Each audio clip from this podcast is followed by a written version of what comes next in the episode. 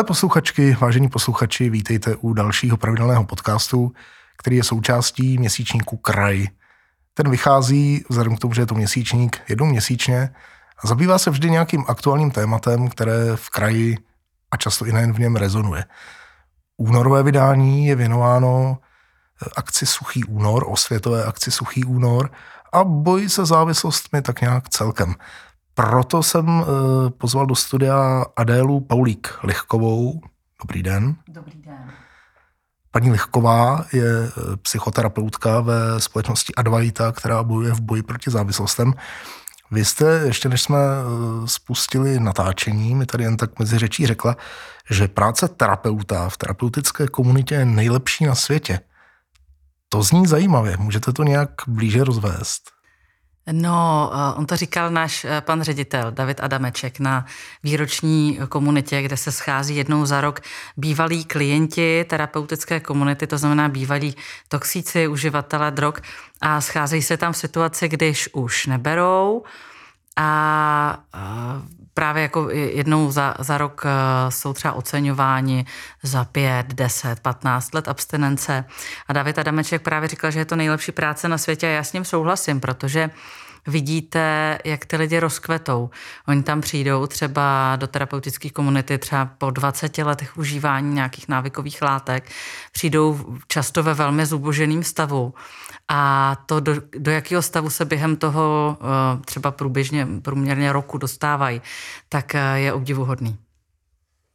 Rozumím. A jak vy sama třeba vnímáte právě akce, osvětové akce, jakým je Suchý únor? Respektive suchý únor. No, to je vlastně nespisovně. Často lidé říkají, že to je jenom taková frajeřinka, že to je pouza. Jiní naopak říkají, že je pro ně skvělé, že si vyzkouší, že opravdu není potřeba pít a že se umí bavit bez alkoholu. Jak vy se stavíte třeba k suchýmu únoru?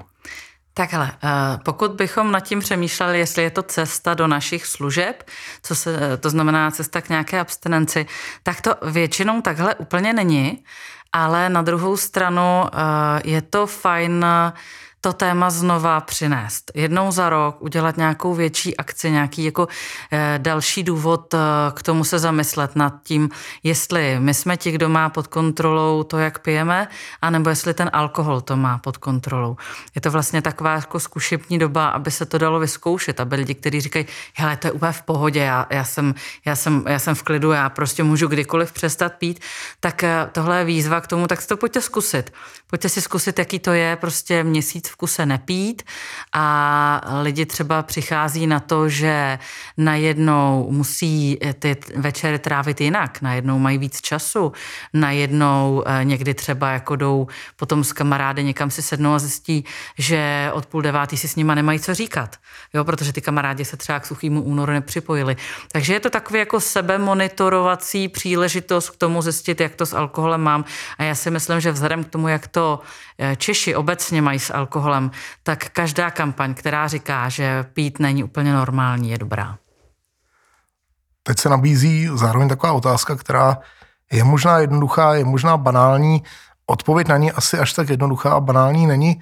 Eh, jak se pozná, nebo jak člověk může poznat, že má problém s alkoholem, že už by měl zbrzdit, zvolnit nebo něco začít dělat, jinak ho to třeba semele.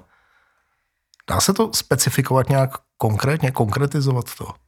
Tak eh, samozřejmě existují nějaký diagnostický kritéria závislosti, jo.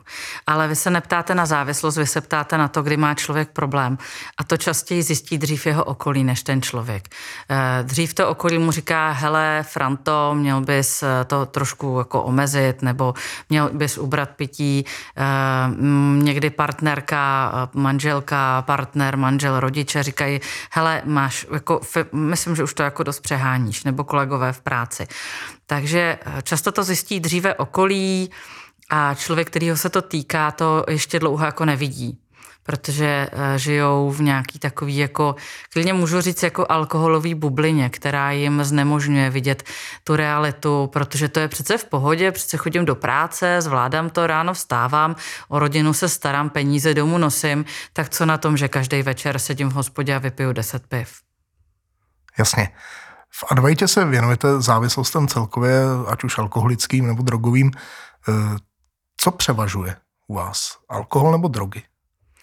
Já teda v hlavě úplně nemám ty statistiky, ale když teďka pracuju eh, v ambulanci, tak mám víc těch eh, klientů, kteří přicházejí s tím alkoholovým problémem.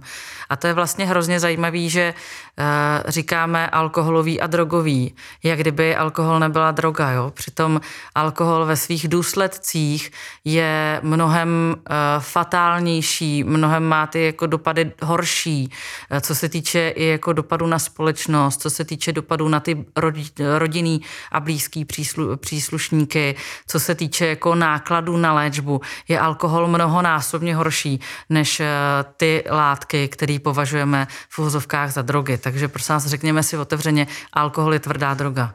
Ano, ano, to je tou společenskou benevolencí, že vlastně je volně dostupný a není to v podstatě prakticky žádný problém se k němu dostat. A je to společnosti velmi tolerované. Vlastně vemte si, eh, když eh, pár vašich kolegů eh, budete o nich vědět, že chodí třikrát, čtyřikrát týdně si sednout někam na pivko a, a dvakrát, třikrát do měsíce se opravdu jako opijou do plných, tak je to vlastně v pohodě. Ale když byste věděl o nějakým kolegovi, že si dvakrát, třikrát týdně dá perník, nebo že se třikrát za měsíc úplně jako vyndá, tak to budete říkat, a on je jako feťák tak to je, jako, to je špatně, pojďme se bavit o tom, aby tady nebyl, protože tu naši práci ohrožuje, ohrožuje nás jako okolí. My jsme teď malinko rozšířili to spektrum témat, kromě alkoholu i právě už o pervitin. Pojďme to pojmout tedy trošku šířej. Jak, jsme, jak se na tom v kraji stojíme, co se drog, alkoholu, tvrdých drog týče? Co je vlastně Lze specifikovat, že něco je v současné době opravdu trendem nebo že něco ohrožuje eh, populaci v kraji? Já si myslím, že Liberecký kraj se od ostatních krajů České republiky nějak výrazně neliší. Kdo se liší je Praha, kde převažují nebo kde, kde jsou jako výrazně vyšší čísla, co se týče uživatelů opioidových eh, drog eh, nebo návykových látek. Takže Liberec eh, klasicky je tady nejčastěji zneužívaný pervitin, pokud se budeme bavit o těch jako v uvozovkách tvrdých drog, drogách, eh, ale jinak jako nevybočujeme z běžných ostatních eh, krajů. V poslední době jsme se jako společnost prošli eh, a procházíme stále řadou krizových momentů, ať už to byla třeba covidová pandemie, válka na Ukrajině, energetická krize. Eh, podílí se to nějak na zvyšování zneužívání drog? Reflektujete to nějak u klientů?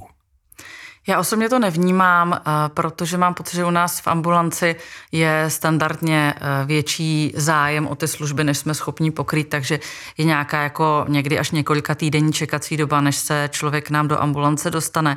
Takže ten zájem je eh, vytrvalé, poměrně vysoký a jak se to projevilo, nevím, možná máme občas víc klientů, kteří mluví ukrajinsky, což možná dřív nebylo a já osobně nějak jako větší, větší dopad jako nevidím, ale samozřejmě lidé, lidí, kteří pijí, protože mají potíže eh, duševního charakteru nejčastěji nebo jako jiného v sociálním fungování a podobně, těch samozřejmě jako přibývá.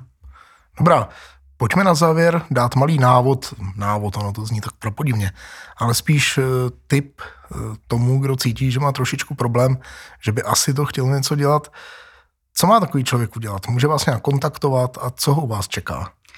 No, já možná ještě udělám jako krok před to, že když už mu to teda ta rodina řekla a on přistoupil na to, že nějaký problém má, tak e, ještě co ho může přesvědčit o tom, že to není úplně v pohodě, je, že si uvědomí, co všechno vlastně v tom životě nemá že třeba nemá kamarády, že nemá čas chodit eh, někam za kulturou, nemá čas se věnovat nějakým koníčkům, kterým se třeba dříve věnoval, že mu zůstala prostě už třeba jenom ta hospoda a nějaký věci, které dělat musí, protože jako je nemůže přestat dělat.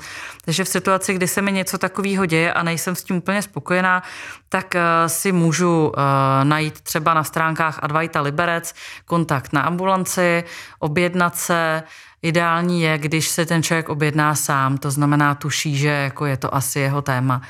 Když tam přijde, tak na něm nikdo nebude klečet, se slovy už nesmíš nikdy pít. Je to spíš ze začátku většinou nějaká jako podpora v, tý, v tom rozhodnutí nejdřív, v té motivaci, jestli je to cesta pro mě, jestli fakt jako chci přestat, jak by to mělo vypadat. Přece jenom pro lidi, kteří jsou závislí na alkoholu nebo na nějakých jiných látkách, je to součást toho jejich života. Tak jako máte dvě ruce a dvě nohy, tak eh, máte ještě vedle toho tuhle tu závislost a když o jedno z těch věcí, o tu závislost nebo o tu jednu ruku nebo o tu jednu nohu přijdete, tak to prostě někde bude chybět. Jo, něco třeba jako nepůjde a je potřeba se na to vlastně jako připravit, je potřeba se s tím naučit fungovat. To je třeba tak jeden z důvodů, proč eh, lidi, když si dávají od prvního první předsevzetí, nebudu pít a ne vždycky jim to úplně vyjde, tak je to proto, že na to prostě nejsou připravený. Ne, nemají na to nějaký jako, jako typy, co s tím dělat, když budu mít chutě, co s tím dělat, když vlastně najednou mi bude hrozně mizerně, protože ten alkohol plnil v mém životě nějakou funkci. Takže nebát se, ozvat se, objednat se, nejlíp asi telefonicky, pak přijít a ještě je docela dobrý si nelhat do kapsy. Šetří to někdy klidně i pár let života. Já vám každopádně přeji, jakkoliv to může znít paradoxně, eh, minimum klientů, ideálně pokud možno žádné. Vám všem přeji, abyste se měli dobře, nepodléhali závislostem, aspoň ne v míře, která je nezbytně nutná pro život v některých oblastech.